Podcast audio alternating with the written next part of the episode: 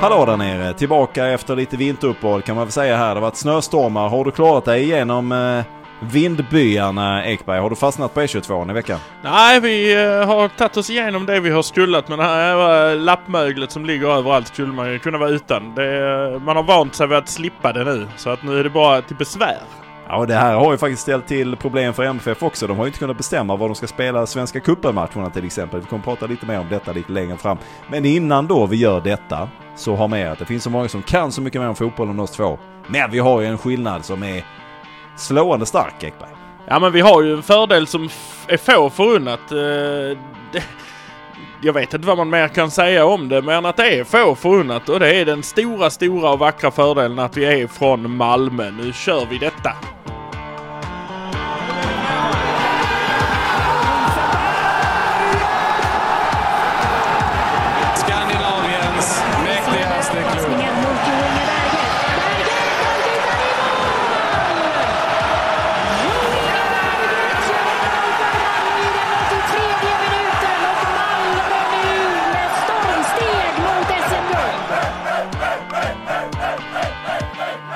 Ja, det börjar ju röra på sig både på här och eh, på damsidan har det rört på sig ett tag nu här. Så vi kommer väl att snacka lite om ditt och datt. Ska vi börja med det då? Man har ju inte kunnat bestämma sig. Östermatchen, Svenska cupen-matcherna börjar ju ändå närma sig någorlunda. Man har ändå inte kunnat bestämma sig för var man ska spela på grund av eh, vädret Ekberg.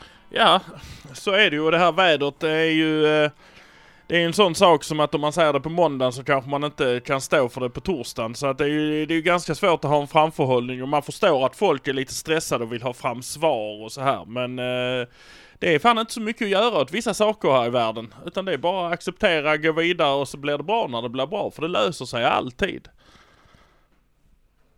På ett eller annat sätt gör det. Förhoppningen är att man ska kunna spela på Eleda Stadion. Men så som vädret är nu så tillåts det nog inget, inget vidare spel där. Men man kan väl tänka sig att det kommer förändras här nu. Nu ska väl minusgraderna börja lätta lite grann. Men man vet ju inte. Det kan ju komma vindpustar och vinterstötar längre fram här också. Men vi lämnar det där här så får vi se när de återkommer angående detta. Vi kliver in på här sidan först då Ekberg, för nu har det börjat hända lite, för nu har ju pågarna börjat träna och så vidare. Ska vi säga det att Stryger, högerbacken från Danmark, han ska ju vara klar, men han är ju inte presenterad än. Nej, enligt eh, pressen är han klar. Vilket är, eh, vilket är ett intressant fenomen. Pressen får ju skriva att folk är klara innan de är klara.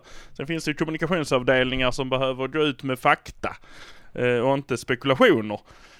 Så att det är väl bara avvakta och se. Det kommer väl, det är fredag idag. och Klockan är runt sex bläcket. Det kommer väl dyka upp här alldeles lagom till alla kommunikatörer på Malmö FF är svåra att få tag på. Eh, och så säger man att hej nu är han här och sen så eh, släpper man det över helgen och så tar man tag på det på måndagen och så är det rätt så lugnt och sansat. Så att eh, något sånt skulle man väl kunna räkna med kanske. Ja men det är ju en av de längsta övergångarna i MFF historia känns det som. Det här har varit klart i veckor nu känns det som. Och fortfarande så är det inte någonting som har annonserats någonstans. Är det, beror det på, är det en underskrift som saknas någonstans? Är man fortfarande inte överens? Eller vad tror du det kan bero på? Är det läkarundersökningar? Ja, oh, det kan ju bero på en miljon saker. Framförallt kanske att man inte är helt överens än. Man, det finns ju, när det gäller idrottspersoner som ska byta klubb så finns det ju eh, ibland både en och två och tre klubbar som ska ha sitt, eh, sitt till bordet liksom. Och det vet man inte hur klart det är. Och eh, någon klubb vill säga att det är klart för att stressa fram det. Någon agent kanske vill säga sitt eh, och någon vill eh, läkarundersökning kanske. Kanske det hänger på det. Det är ju, det är ju som sagt, det finns en kommunikationsavdelning eh, på MFF som har hand om den där biten och som kollar det och som eh, följer det och som har koll. Eh, men bara för att man har koll behöver man inte berätta allting. Det är liksom inte det, det är ju inte så det fungerar riktigt. Så att det, det är bara att vänta och se. Han har ju varit klar i ett år nästan. Han var ju klar redan förra året eh, enligt många källor då. Eh, det är fint när de skriver att eh, han är nära. Nu är det nära. Men nu, nu har de faktiskt skrivit it's a done deal och ingenting. sen så säger de ja det, det sa vi ju att det var ett done deal. Ibland spricker det där också. Det hör man inte mycket om sen efteråt. Nej, och han ska ju då presenteras inom kort står det ju alla de här artiklarna som jag har läst. Eh, och eh, vad det innebär, det är också hur långt det är ett snöre. Men eh, han har ju ändå varit tydlig med, enligt det man har kunnat läsa till, att han vill tillbaka hem till Skandinavien. Och då är väl Malmö ett alldeles förträffligt val här ifall man då inte ska spela i FC Köpenhamn. Jag har faktiskt ingen koll på hans danska historia så det kan jag inte säga så mycket om här. Men om det nu skulle bli klart så är väl detta en hyfsad uppgradering. Ekberg. Ja men det tycker jag är en eh, fin värvning, speciellt med andra spekulationsnyheter som har varit ute om eh, andra spelare som försvinner från klubben så har man väl gjort ett, eh, ett litet skifte. Och, eh, hur man har lyckats med den bedriften, eh, det, det, har jag, det, det har jag lite svårt att se framför mig hur, hur, hur det har gått till. Men återigen, där finns alltid ett spel bakom som handlar om liksom ge och ta och eh, prata och eh, dona och greja. Så att jag, ja, det, är- det, det är väldigt märkligt. Men vi pratar om Josef Ceesay som, som är på väg bort, som har haft en av de platserna ute till höger. Ja, vi kan väl kliva in och prata om detta här för det här kommer ju, alltså slog ner eh, som en bomb hos mig att han, att han är på väg bort slog väl inte ner så mycket. Men att han då skulle vara aktuell till, för försäljning till Hellas Verona, en Serie A-klubb som må ligga i de lägre regionerna av Serie A. Men det är dock en Serie A-klubb. Hur kan då en spelare som absolut fått mycket speltid i MFF, men absolut inte på grund av att han var outstanding och eh, best in class utan för att det inte fanns så mycket alternativ. Hur kan då en spelare som inte riktigt platsar i ett av de bättre lagen i allsvenskan kunna vara aktuell för en Serie A-lag? Ja men det är ju också ett eh, Serie A-lag som inte är ett av de bättre Serie A-lagen. Eh, men, var, men, men, men vi ska icke devalvera detta eftersom eh, det var ju en av, skulle kunna vara en av norra Europa, som inte världens största klubbarna. En, en viss Hien gick dit, mittbacken från Djurgården. Det, det, det, extremt stora var de då. Nu devalveras det lite grann kan jag, kan jag bara tycka faktiskt. Men Ja, men, ja men, men jag står ändå fast vid att hur kan han då, hur lyckas man sälja in honom i ett läge i alla fall så att det börjar skrivas om att det eventuellt skulle vara aktuellt här. Jag vet inte hur nära det är, jag vet inte om han kommer presenteras idag eller i övermorgon eller om fem veckor. Men jag har ändå svårt att förstå att en allsvensk back som inte riktigt platsar i MFF, må vara att MFF är det bästa laget i hela Sverige och så vidare och så vidare. Men att han då platsar i ett Serie A-lag. Då det, finns det ju rätt många spelare som, skulle, som jag kanske hellre hade tagit innan. Jag hade tagit Josef Ceesay. Ja, det är ju he- helt klart. Du, du har inte fel i det du säger. Det är, det är mycket märkligt. Jag, alltså, eh, men de ser väl kanske någonting. Han har, ju, han har ju någonting. Han är ju snabb, han har teknik, han har... eh, Det, det som känns som det saknas är en del spelförståelse eftersom han alltid har kunnat täcka över sin dåliga spelförståelse med att vara snabb och bara springa ifrån folk. Eh, Något som kanske blottades mer i MFF eh, än vad det har gjort tidigare. Han, han klarar inte riktigt närkampsspelet i, men han kanske går in. Jag hade ju liksom en bild av att han var en ytter, inte en högerback. Men, eh, och det är ju där hans brister ligger. De kanske ser honom som en ytter, en bättre ytter. Eh, där har du ju dina eh, åsikter om att han aldrig kunde slå ett inlägg. Eh, men det är, Ja, Det är ju inte en åsikt utan det är rätt mycket ett faktum faktiskt. Ja men åsikten är att det bara var han som inte kunde slå ett inlägg därifrån. Men det, det är ju en annan femma. Nej, åsikten är att när han försökte slå ett inlägg så gick det inte. Och det, det, det är väl klart att något enstaka hittade fram. Men eh, majoriteten var att han sprang, sprang, sprang, sprang, sprang upp till kortlinjen och sen så försökte han lägga in den och så hände det ingenting. Tog den stopp någonstans. Och det, jag, jag, jag kan väl också tänka, tänker de att de har en doktor som kan fixa detta, en ytterdoktor som kan lösa de här knutarna. Det kanske så MFF också resonerade eh, när de plockade in honom. Men jag kan ju ändå tänka mig att MFF tog in honom mycket för speeden. För att vi hade då, eh, tyckte man, ett litet långsamt lag. Framförallt tyckte väl Milos detta. Ja men precis. Eh, Men nu går han ju till, eh, enligt ryktet, till Hellas Verona. Eh, Ja, Ja, det är inte klart. nej det är inte klart. Ja, jag är bara imponerad, imponerad över att man har lyckats få till detta, om man nu får till detta. För att, eh, och det är, jag önskar honom allt det bästa. Jag låter hård här och, och så vidare. Men vi måste kunna ställa, ställa krav på den här nivån. Och eh, det kanske lossnar och blir alldeles, alldeles utmärkt i hela Svorna. Det är väl inte, det är inte den snabbaste ligan i världen. Serie A, även om jag ändå tänker mig att det går med en viss hastighet. Men det kanske passar hans spel. Han kanske är snabbare där än vad han är i Allsvenskan. Ja men så kan det mycket väl vara. Eh, och som sagt, eh, vi, vi får ju vara hårda när det gäller Malmö FF och eh, inte för eh, liksom mjäkiga. Så att eh, det är, det är helt rätt att vi ska vi ska ställa krav. Så att nej men det är väl fint och det har ju ryktats, lika mycket som det har ryktats om var han ska så har det ryktats om att man får 7 miljoner för honom. Vilket ju är en eh, ganska otrolig Ja, det summa. är ju en kanonsumma. Ja, faktiskt. Det, det är en Ja, men, toppförsäljning. ja, alltså om det nu snackades om att det är ungefär 10 miljoner för Oliver Berg. Nu vet jag inte om det var så, men eh, om det var runt där omkring så får man 7 miljoner för Ceesay. Det är ju, det är ju ganska bra för han. Ja, och ska man nu, ska vi fortsätta på det spåret så finns det en annan spelare som eh, det ryktas om att det har kostat 10 miljoner att köpa loss från Malmö FF. Eller från Mjällby nästan. Noah Eile som går till New York. Eh, det är också en summa som bär respekt med sig. Han har väl inte spelat många minuter i, i Sveriges bästa lag. Sen har han ju harvat en del ute på åkern eh, där bredvid havet. Så att, eh, men eh, 10 miljoner det är- ju respekt för det. Ja verkligen och det är ju klappat och klart när han lämnar för New York Red Bull. Eh, förenas då med eh, Forsberg där. Som då har lämnat Leipzig och tagits tagit sig över eh, Atlanten också. Och eh, det blir spännande att se dem ihop här. Eh, två generationer MFF-are varav en kanske inte spelade så jättemycket precis som du är inne på där. Men det är tråkigt ändå någonstans. Jag vet att vi har olika åsikter men tråkigt ändå att mista honom. Men pengar in, kul. Kan då läggas kanske då i strygerpåsen här om han nu blir klar.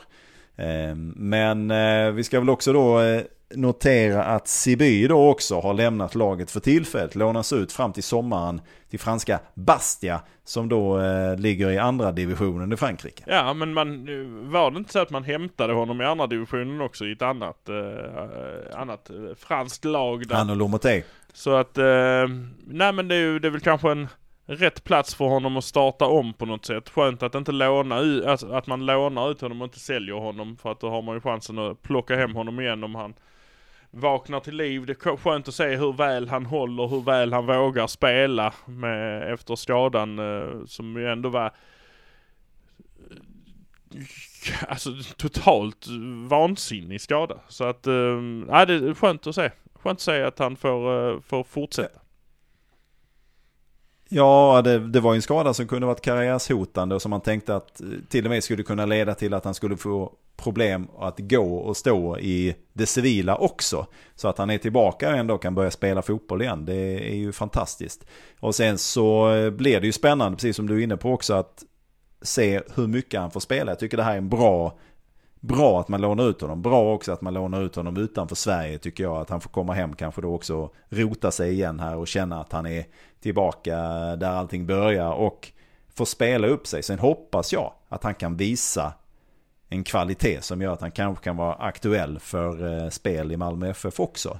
För någonstans som man, man köpte ju honom ändå med en förhoppning om att han skulle utveckla och förbättra någonting. Sen har ju mycket hänt eh, i MFF de senaste åren vilket gör att det man sökte då kanske inte är det man söker nu och frågan är om man har de kvaliteterna och den speeden och läxen som då Rydström är ute efter. Och det, det vet inte jag men nu ska det bli intressant att följa honom här nu. Jag tänker behålla ett litet extra öga då på Bastia och se hur mycket han får spela och eh, hur det går för honom helt enkelt. Mm.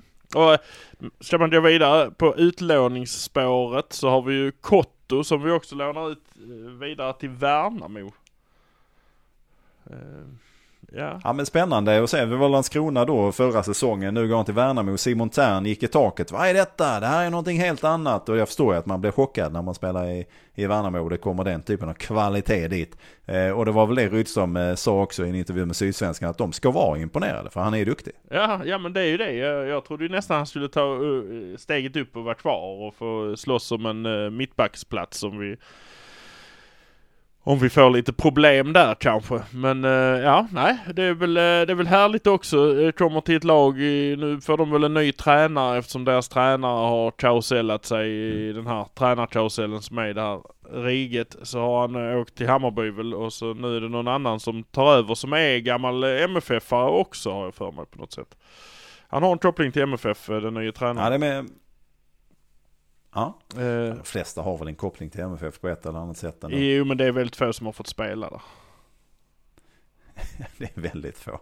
Det är väldigt få. Varken du eller jag. Ja, precis. Eh, men eh, nej, men ska bli spännande att se honom där också. Hoppas eh, att han... eh, Att, eh, ja men det hade varit gött att få se honom nu. Han har, vi har ju pratat om honom sedan podden startades. För han kom ju samma vintervårsäsong som vi drog igång detta och sen dess har man ju hoppats att det skulle kunna vara någonting som man skulle kunna få se någonting av. Men det har vi inte fått se så mycket. Så att det är spännande nu. Nu får vi kanske se honom en del i allsvenskan då i Värnamo här och se hur, hur han utvecklas. Och eh, det blir spännande. Det är ju intressant ändå. Det, det är ju en bättre, jag vet inte om jag har rätt i detta, men det känns bättre att låna ut spelare till Värnamo än till Mjällby, rent eh, för spelaren själv. Jag vet inte. Vad säger du? Ja men jag tycker också, eh, inte för spelaren själv, eh, det är strunt samma, men för, för mig känns det bättre att han går till Värnamo än till Mjällby. Värnamo, nu är det som sagt, de byter tränare här, men de kanske håller fast vid idén ändå av att spela fotboll, vilket, eh, vilket inte Mjällby håller fast vid på något sätt. Så att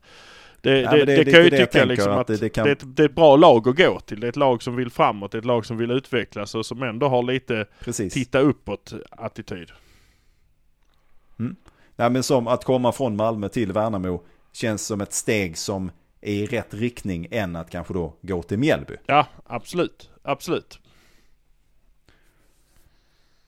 Du, vi ska också prata om eh, nyheterna som kom här i veckan angående Oskar Lewicki. Mm. Eh, det här var ju nyhet som man inte ville ha. Korsbandsskada är väl borta då eh, utan att jag är utbildad läkare utan jag är undersköterska på min höjd. Eh, och det är väl mer eller mindre hela säsongen som är mer eller mindre spolierad. Ja och då är det väl en karriärsavslutande skada på toppnivå. Alltså vi, vi, om vi backar tillbaka det, det... vad vi säger om, om Ceesay att ja han är en bra påg men vi, vi, vi måste ju ändå sträva efter kvalitet. Han har ju inte riktigt hållit heller hela vägen. Eh, de senaste två säsongerna har han ju ändå hamnat på efterkälken efterhand. Med en skada som håller honom borta en hel säsong har jag svårt att se att han ska komma tillbaka med någon, eh, men nu är det ju, nu är det Oskar Lewicki vi pratar om och då är man och petar liksom på, på hjältar och det är, eh, det är alltid jobbigt liksom. Men eh, jag har svårt att se det. Jag har svårt att se att det ska liksom, att det ska fixa sig på det sättet. Men jag sa samma om Moisander. Moisander har skrivit på för ett år till och är i allra högsta grad med och eh, slåss om en bänkplats. Så att allt kan hända. Allt kan vända. Men, eh, men jag har ju jag har svårt att se det. Jag, jag var inne på att han kanske redan förra säsongen alltså skulle ha gjort sin sista säsong med tanke på, eh, tanke på hur lite speltid han fick och hur hur det liksom såg ut och vilka lägen man satte in honom kanske. Så att, eh, nej, och, mm. hemskt tråkigt för honom. Han, eh, intervjun vi har gjort med honom, där pratar han om att han har sällan haft liksom några större skador, men det har varit en del nu på de sista åren. Så att nu kanske det kommer ikapp honom på något sätt. Ja men precis, nu har de ihopat sig och det, han är ju 31 år. Han fyller 32 här nu i sommar så att han är ju inte det, det, känns ju som han är hur gammal som helst. Att det är liksom Sören Rex-ålder på honom eller Johan Dahlin-ålder. Men det är det ju inte. Så att ur det perspektivet så behöver det ju såklart inte vara en avslutande skada. Men han har ju haft de här bekymren som du säger nu i ett antal säsonger. Och det är ju, det var ju jobbigt att se det här. Från att vi då har kung Oscar, att han är en av de första man tar ut. Och, och, sen så bygger man resten eh, av laget runt honom. Så har det ju varit att han är den centrala pjäsen som man måste ha. Som dammsuger upp allting och ser till att eh, hålla motståndarna i schack. Och sen kan de andra fokusera på att gå framåt. Och det såg vi ju inte nu här eh, under förra säsongen. Och man ser ju vad som har hänt i Malmö FF de här åren. Att det som var den som man skulle ta ut nu från allra första början nu inte ens kanske är med i startelvan. Och det man kände att när Oskar kom in eller när man såg honom på banan så kände man sig ganska trygg och lugn att han kommer fixa detta. Men det finns det inte på samma sätt längre. Men jag undrar, vad tror du? Är han, är han så fotbollshungrig så att om nu MFF skulle säga att ja, men det här kommer inte funka Oskar, det är bättre att du då spelar i superettan eller vad? Tror du han kommer spela någon annanstans än i Malmö. Mm. Ifall nu Malmö skulle säga att ja.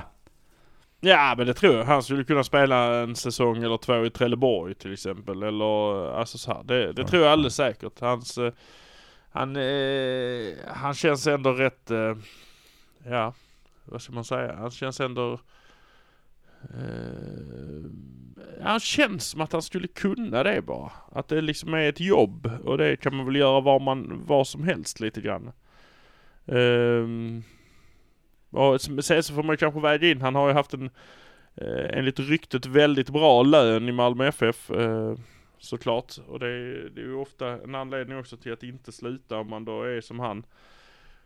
17 barns far. Nej det är han inte men mångbarns far. Han har en stor familj och eh, det är ju klart att Verkligen. sånt här Han ser det nog som ett jobb helt enkelt. Det är ett jobb. Breadwinner liksom. Det, det, det är det som det går ut på. Sen älskar han ju fotboll men han kommer ju spela fotboll överallt och det, det är ju också så. Han älskar fotboll men det är ett jobb. Då kan han älska fotboll i Trelleborg och ha det som ett jobb. Eller Landskrona tror jag inte han skulle gå till. Det Lewicki känns inte Landskrona-kompatibel överhuvudtaget med den stan. Alltså det är för mycket, eh, mycket kranar och eh, varv och sånt. Ja, nej, men jag vet, jag vet inte riktigt om han bor i Höllviken, men det gör de flesta känns det ju som. Så att då är det ju nära till Trellehulla också ifall det nu skulle vara så. Men jag kan ju tänka att han känns ju given att gå in i en stab i Malmö FF. Om det blir direkt efter, eh, om det, om det skulle bli i det här läget eller att när han är färdig med sin karriär. Så han känns ju som en framtida P19-tränare, kanske assisterande och kanske också, vad vet jag, på sikt coach för MFF. Eh, det, så att jag tänker ju att det hade väl varit ganska smart av MFF om det nu skulle hamna i det här läget att han bestämmer sig för att nu lägga dojorna på hyllan och säga ja men Oskar, du har en plats här hos oss.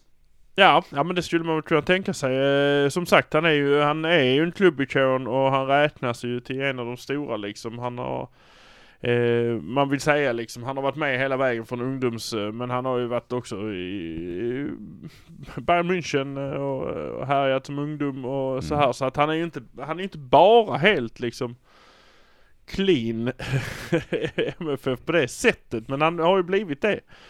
Eh, en, en sån här som blir en ikon. Folk kommer ju prata om eh, Oskar Lewicki länge, farbror Oskar och eh, det här. När, när karriären är över så kommer han ju fortfarande vara ett namn på allas läppar.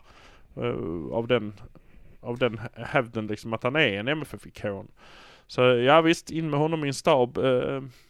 så, så där finns säkert en plats för honom.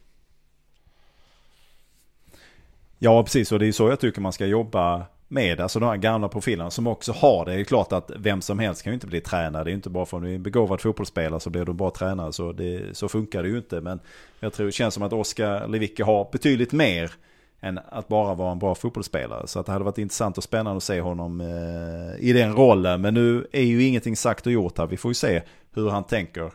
Eh, och om han då tänker att han ska komma tillbaka. Har ingen uppgift i detta nu var hur långt kontraktet sträcker sig. Eh, Mm. Men eh, ja, det blev ju inte den säsongen som vi hade hoppats på för Oskar Wicke. Och, jag- och man kan väl också säga att det, när jag läste detta så kände man ju spontant, ja men det är jättetråkigt för Oskar. Men jag blev ju inte lika förfärad och orolig ur MFFs synpunkt att han inte är tillgänglig. Nej men precis, det är ju det, är ju det som är en av de stora skillnaderna här liksom att man Man känner att han det är inte att vi har tappat den största kuggen i maskineriet utan det är liksom en liten skruv som hamnar lite snett typ. Som eh, man ibland kunde använda. En värdefull skruv. Ja ja ja, som man ibland kunde använda Ja. spänna för att få lite Men, eh, men ändå. Det Det går, det, det, den Sen så kan man ju fundera på det, Seby har lånats ut. Han knäcker knät. Vem är kvar som eh, defensiv mittfältare? Ja det är LBJ. Och är det då det enda alternativet vi har där? Ja so, so far så kanske det är det. Eh, om inte en Martin Olsson går upp där eller en uh, Moisander går dit där eller, eh, eller en Skogman går in och tar en eh, roll mer inåt. Om Stryger nu kommer ut till höger och så att jag är inte, jag är inte liksom inte så orolig för det heller för det finns både erfarenhet och ungdomlig kraft att tillgå på den positionen om man nu vill och behöver ha det.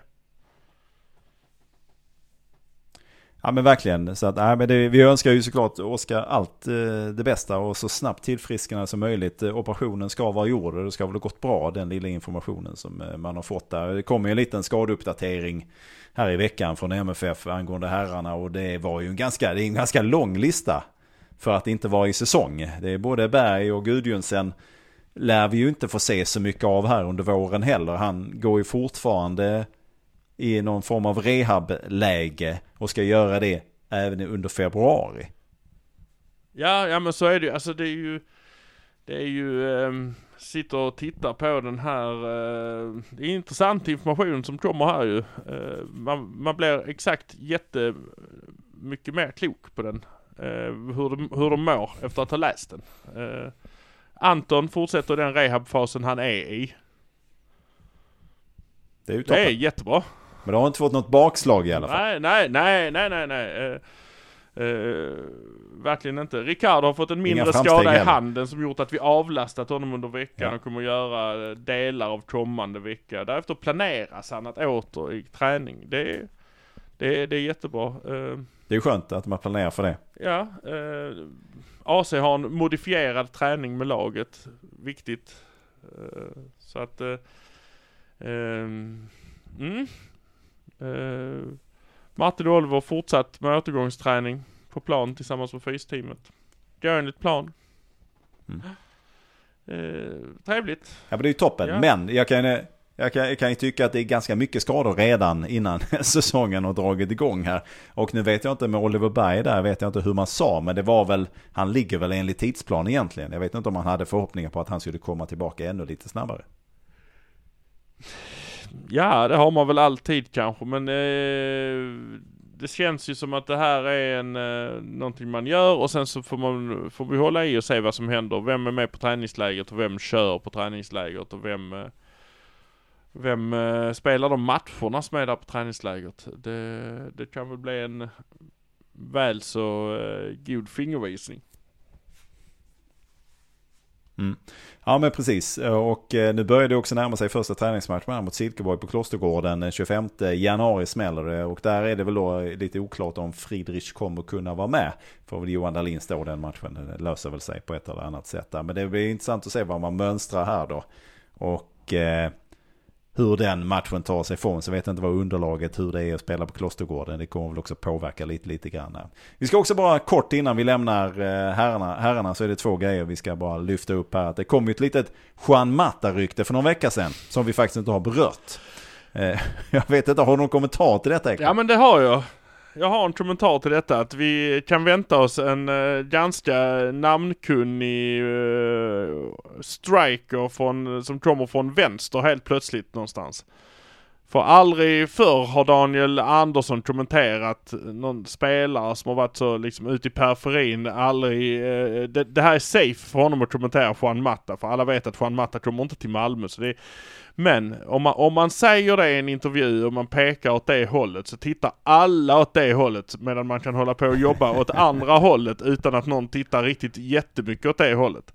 Så att eh, det där ska man ju dra öronen, helt för öppenhjärtlig Daniel Andersson för att det där ska vara någonting Mm. som inte är, planerat eller önskvärt från hans sida att det ska dras fokus till.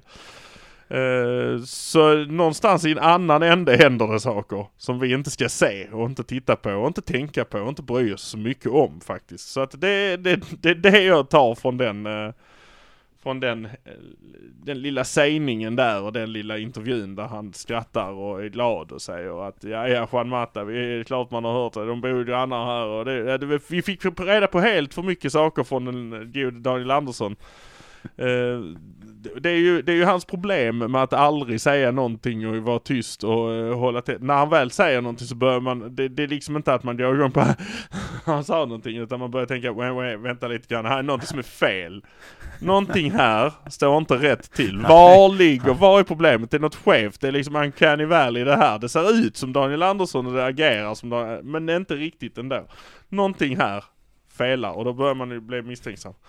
Så att eh, det tror jag det handlar om.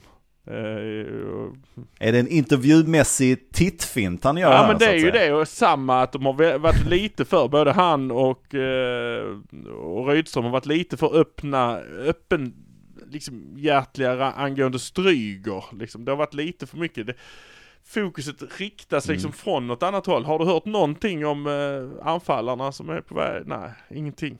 Ingenting. Nej. Ingenting. Nej. Det är ju där man ska titta. Det är ju där vi, det är ditåt vi ska försöka rikta blicken och säga vem är det som kommer komma in? Vem är det som kanske försvinner? Vad händer? Eh, Nanasi, där har det varit, när det var tyst, det har varit tyst. Det har börjat röra sig lite. Alltså det är, mm, nej. När han gör så, tittfint. Tittfint. Just nu känns det ju som att inte en enda spelare i, i den givna startelvan är på väg bort. För det är så extremt knäpptyst här. Sen så rör det väl lite på sig. Så vi får väl se här vad som händer. Eh, Spännande sen när Preben Elker blir klar då äntligen. Alla har gått och väntat på Stryger så blev det Preben istället. Det hade varit någonting. Torben. Bille, den gamla Eh. eh, prästen från eh, 1500-talet. Ja, vi ska kort nämna också då den här hyllningen som vi pratade om i senaste avsnittet. Då hade det inte skett när Bosse Larssons eh, procession runt Malmö stadion som, en sista, som ett sista farväl. Eh, Sydsvenskan sände ju detta och det var ju, jag var ju lite så, oh, det här kan ju det här kan bli lite hur som helst, tänkte kommer det komma någon och så vidare och så vidare. Men det var väl en ganska grå dag i Malmö, jag var inte på plats. Sen sprack det upp lite grann, kunde jag se på Sydsvenskans sändningar och så blev det lite himmelsblått. Jag tyckte ändå, jag tyckte att det blev väldigt, väldigt fint och det blev väldigt, väldigt stämningsfullt. Det var ju ändå ett par hundra som hade tagit sig till då, stod på hedersläktaren där och Anders Paulsson höll. Ett väldigt kort tal, det var ju väldigt kallt också.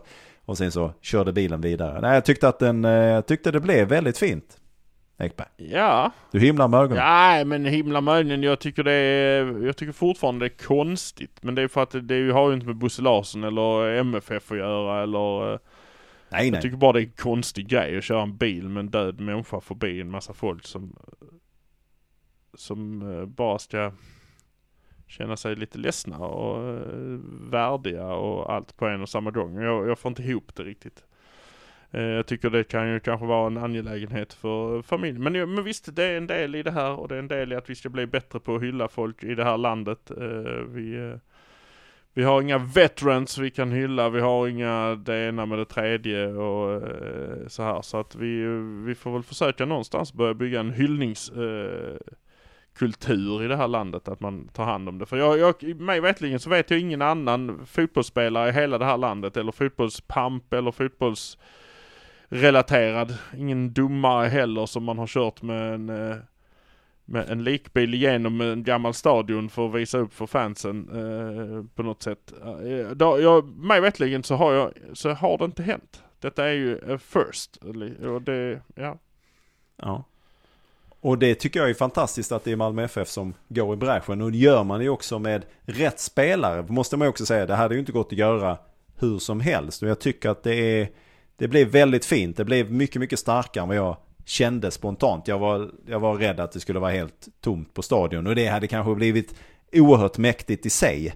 Eh, men eh, nej, jag tyckte att det blev väldigt fint. Och jag tycker det är föredömligt också av Anders Paulsson. Eh, de ord han sa. Det var varken för mycket eller för lite. Sen så hade man ju kunnat lägga ut texten i all oändlighet såklart. Men vi ska ju veta också att det kommer ju en större hyllning. Exakt hur den tar sig ut och vad det blir av den, det vet vi ju inte än. Men det planeras ju någonting stort. Men det kommer ju göras när det är lite varmare och det är lite mer folk på läktarna. Så att eh, Ja och hyll, jag, tyckte, jag tyckte det blev väldigt fint. Och allting har ju dratt igång. Eh, Anders Paulsson säger att vi har ju själv dratt igång på ett styrelsemöte här hur det, han ska hyllas inne och ute och i... Eh, vi kan inte vänta på kommunen eller någon annan eh, för det, det tar för lång tid. Eh, så att jag tror innan Ja. seriestart i år har vi någonting på plats som hyllar både honom, Christer Kristensson och liksom hela den här biten. Och ett steg som Mm. togs här nu eh, är ju också den här plaketten från, eh, från cupfinalen. Just det. Eh, 45 år 79. senare så, eh, så får, vi, får vi en igen. Den, någonstans ska den finnas. Eh,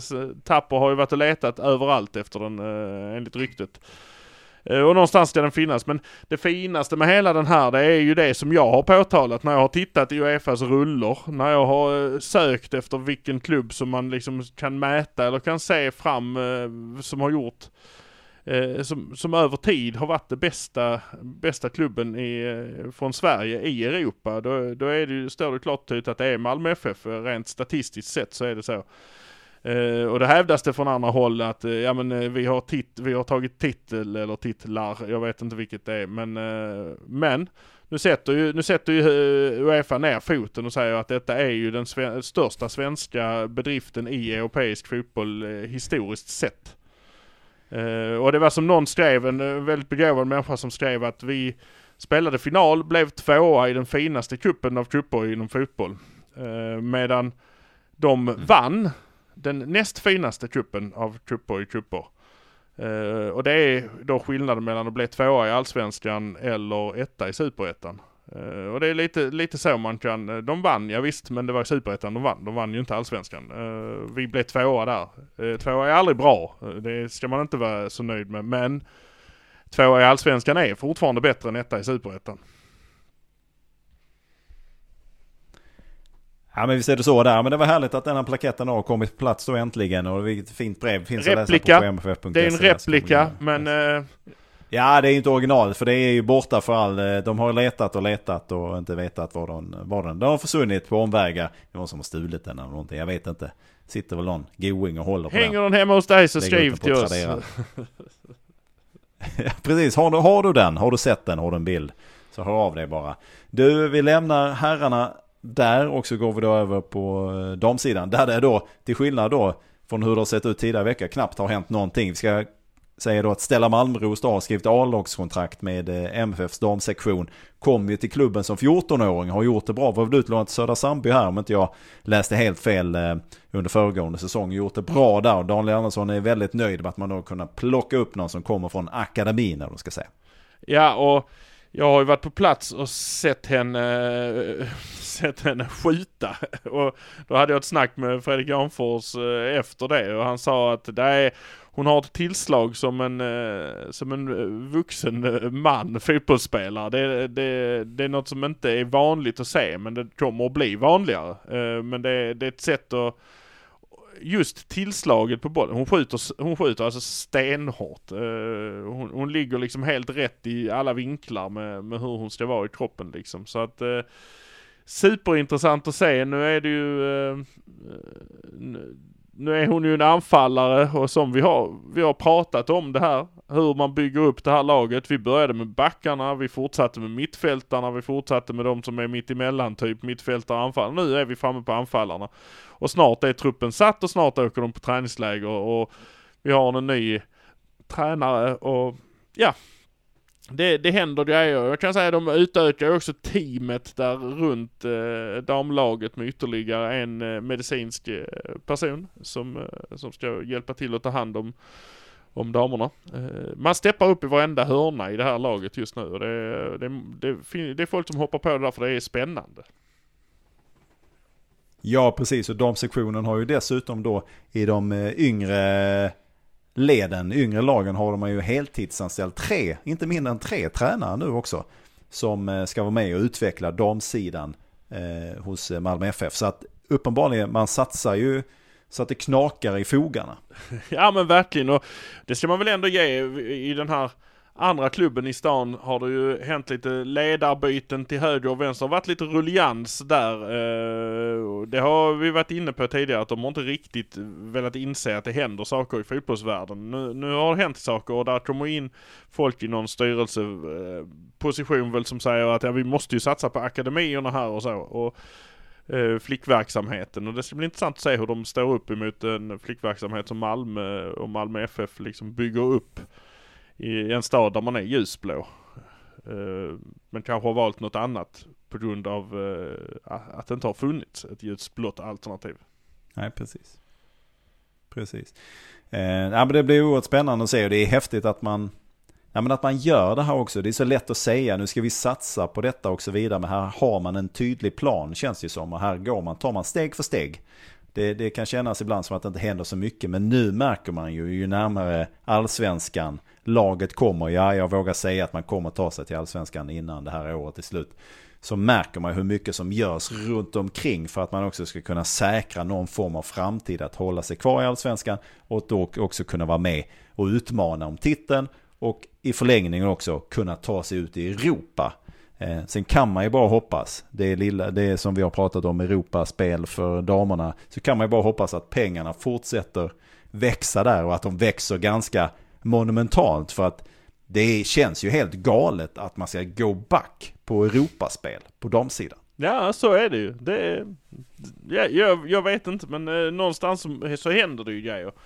Och, och det händer ju grejer runt damfotbollen i hela världen och det är ju det vi, vi får passa på och hänga på här liksom. Jag tror satsningen i division 4 kom i rättan tid eh, faktiskt. Eh, inom ett par, tre år så kommer det, det vara något annat liksom. Den kartan kommer se annorlunda ut eh, ganska så, så mycket och då, då har man kanske en fördel med, med tränare som kommer från olika håll ute i, i världen och eh, så vidare. Och nu pratas det om, eh, om vi pratar om tränare lite grann. Mitt hetaste tips, isländskan, hon eh, ryktas ju för Chelsea nu faktiskt. Damerna i Chelsea. Att hon ska Ja, ja, dit och, ta över och härja. Men, så det är ju intressant. Det, jag sa ju att det skulle kunna vara en toppvärvning om man har henne. Men hon är van vid att bestämma. Hon är van vid att vara den som eh, har all Mm. koll på allting. Och det hade hon aldrig fått i Malmö FF. För att där, eh, där är många som har koll på mycket. Nej, men jag sa att eh, vi har ju fått då lite datum och speltider här också då eh, för Elitettan. Och Malmö FF börjar ju sin session mot Umeå IK FF. Har- Äter de inte bara IK en gång i tiden? Nej jag vet inte men eh, det går väl så slänga in allt möjligt. FC Göteborg, eh, Kopparberg, eh, Häcken, BK, eh, Typ. Så kan det också Ja, heta. det var inte där vi skulle fastna. Men man, man spelar den matchen den 13 april. 13 april är det premiär, 14.00. Man planerar att spela den på Eleda stadion. Oh, det är fint. Så mycket som möjligt där inne tror jag, Det är kul. tror jag är bra för, för damsektionen att uh, få. Eh, det, är, det är en annan publikatmosfär. vi- Även, om, även om det inte är liksom ett fullsatt leda så är det ändå en helt annan publikatmosfär med samma mängd folk där som på stadion. Ja. Ja. Ja, det är nästan så att man, eh, man blir gråtfärdig när man lyssnar på och när man tittar på hur långsamt det går med det här stadionområdet. Att det, att det kan vara så mycket politiskt spel att det bara handlar om det hela tiden. Att positionera sig, jocka sig till. Ja, det är bättre om vi väntar med detta och så. Det sätter en massa andra saker på vänt och så händer det ingenting. Alltså vi, vi Malmö FFs herrar kommer nå 30 SM-guld före att damerna har en egen arena på stadionområdet. Ja, vad är problemet? Riv allt där är och står som inte sitter fast och hör till eh, idrotten och så bygg en eh, ny jävla arena Ja, och men det- bygg en det- ny ishall. Och bygg lite mer grejer där ute så att man får ett totalt stort sportcentrum. Eh, handboll har vi där och innebandy har vi där. Och hockey har vi där, fotboll har vi. Alltså, vi har ett gymnasium och en akademi Nej, det- där det- som är fantastiskt liksom för massor med idrotter. Så by- gör något nu. Låt inte det där bara stå där för sakens skull. Titta Nej, och, det, det, och jag vet inte vad. Det, det handlar väl om pengar i slutändan såklart. eh, Att ingen vill väl betala. Alla vill väl ha, men ingen vill väl betala. Men alltså det, det här är ju sådana saker som det är infra, infrastruktur som behövs för att en stad ska kunna fortsätta att utvecklas och växa. För att man ska kunna ta sig framåt här i världen. Så det här är investeringar som man måste göra. Och nej, sen så är det ju då eh, politiker som tänker att ja, men det gagnar inte oss i nästa val och sen så skiter man i det. Men det är precis så, det är samma sak som vi gjort med järnvägen. Det är en järnväg som, inte, som är så eftersatt som borde ha påbörjats renoveringar och utbyggnad för 30-40 år sedan. Nu står vi där med förseningar och eh, tåg som går sönder överallt och enkelspår hit och dit. Och det är precis samma sätt som man nu är på väg med detta. Att här ska bara, det ska bara, nej vi ska lulla runt. Man kommer inte kunna spela på Malmstadion eh, om något år eller två. För det är så dåligt skick så att det är en fara för de som är där. Det säger väl någonting om hur jädra eftersatt det är där. Så kom igen nu, få ut tummen nu för helsike. Upp på morgonen, visa framfötterna lite grann. Sluta böla och börja göra någonting istället.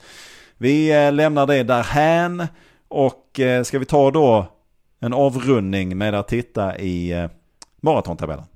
Ja men det har ju fortfarande inte hänt så mycket där även om eh, laget som ligger på tredje plats har fått eh, ett nytt arenanamn. Så att eh, på tredje plats har vi eh, jordgubbarna.